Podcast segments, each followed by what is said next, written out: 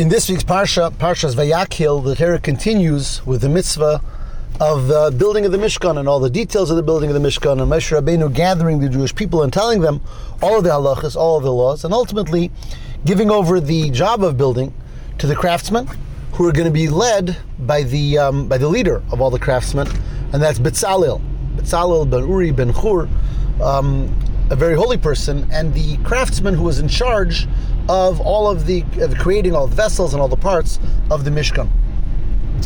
The Medrash tells us about a very interesting conversation or dialogue between Moshe Rabbeinu and Betzalel.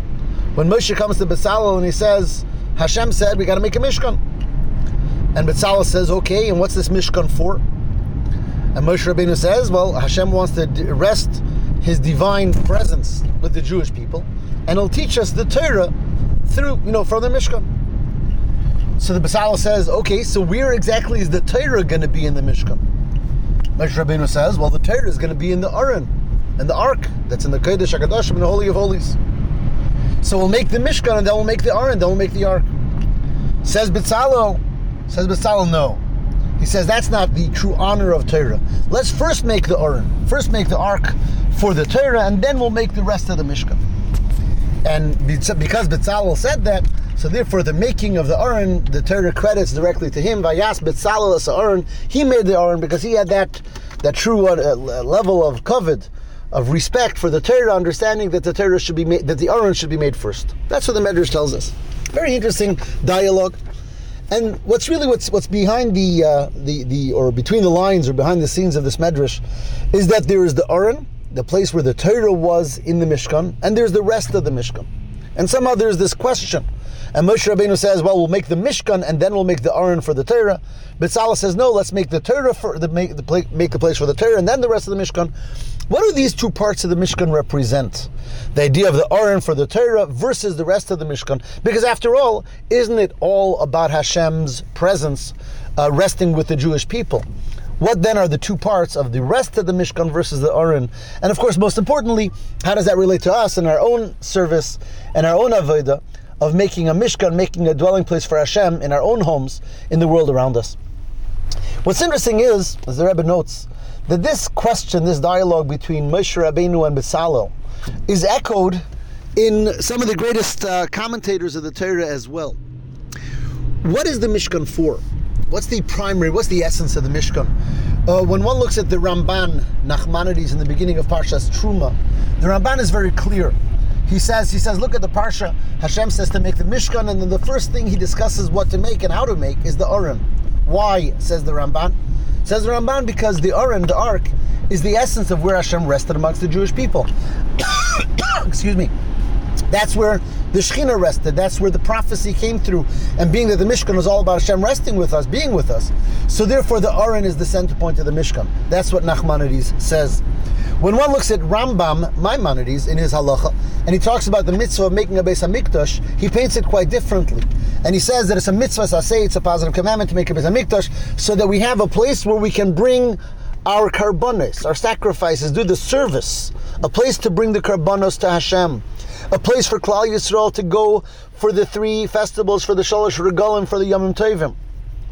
The Rambam does not place the Aron the ark as the center point or the primary cause for the Beis Hamikdash. Rather, he talks about the karbanos, the sacrifices, and, and Klal Yisrael's avodah in the Beis Hamikdash. So again, we have this question. So what is it? Is it about the Aron? Or is it about the rest of the Mishkan, about the service in the Beis Hamishkan, uh, in, in, the Mishkan and Beis Hamikdash?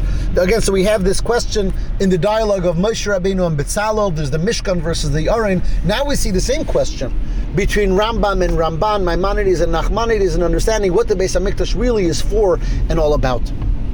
And the Rebbe explains that it's not an argument. There's no argument here between Moshe and Betzalel. There's no argument between Rambam and Ramban. Everyone is talking about different important angles of what the of the function that the Beis Hamikdash and the Mishkan serves, and that is, in short, the idea of having of Hashem's presence being with us, or Dira B'Tachtoinim, Hashem's dwelling place in this world, has two parts to it.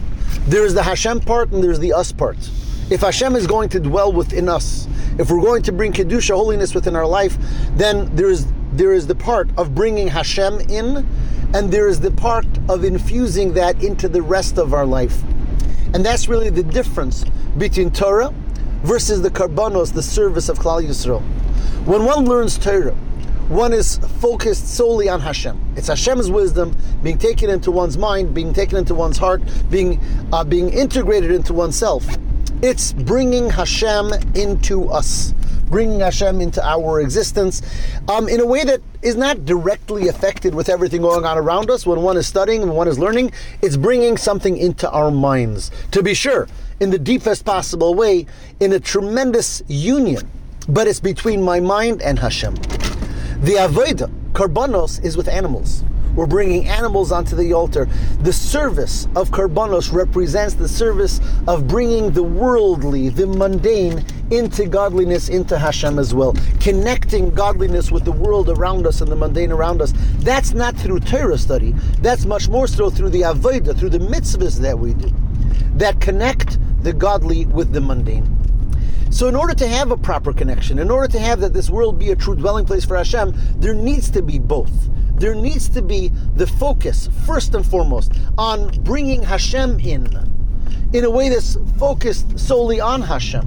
In the deepest way, bringing Hashem and connecting to Hashem in a very deep and internal way.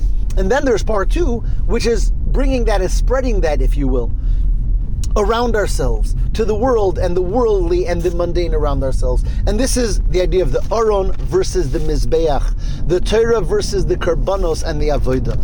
Says the Rebbe, the Rambam and Ramban never argued.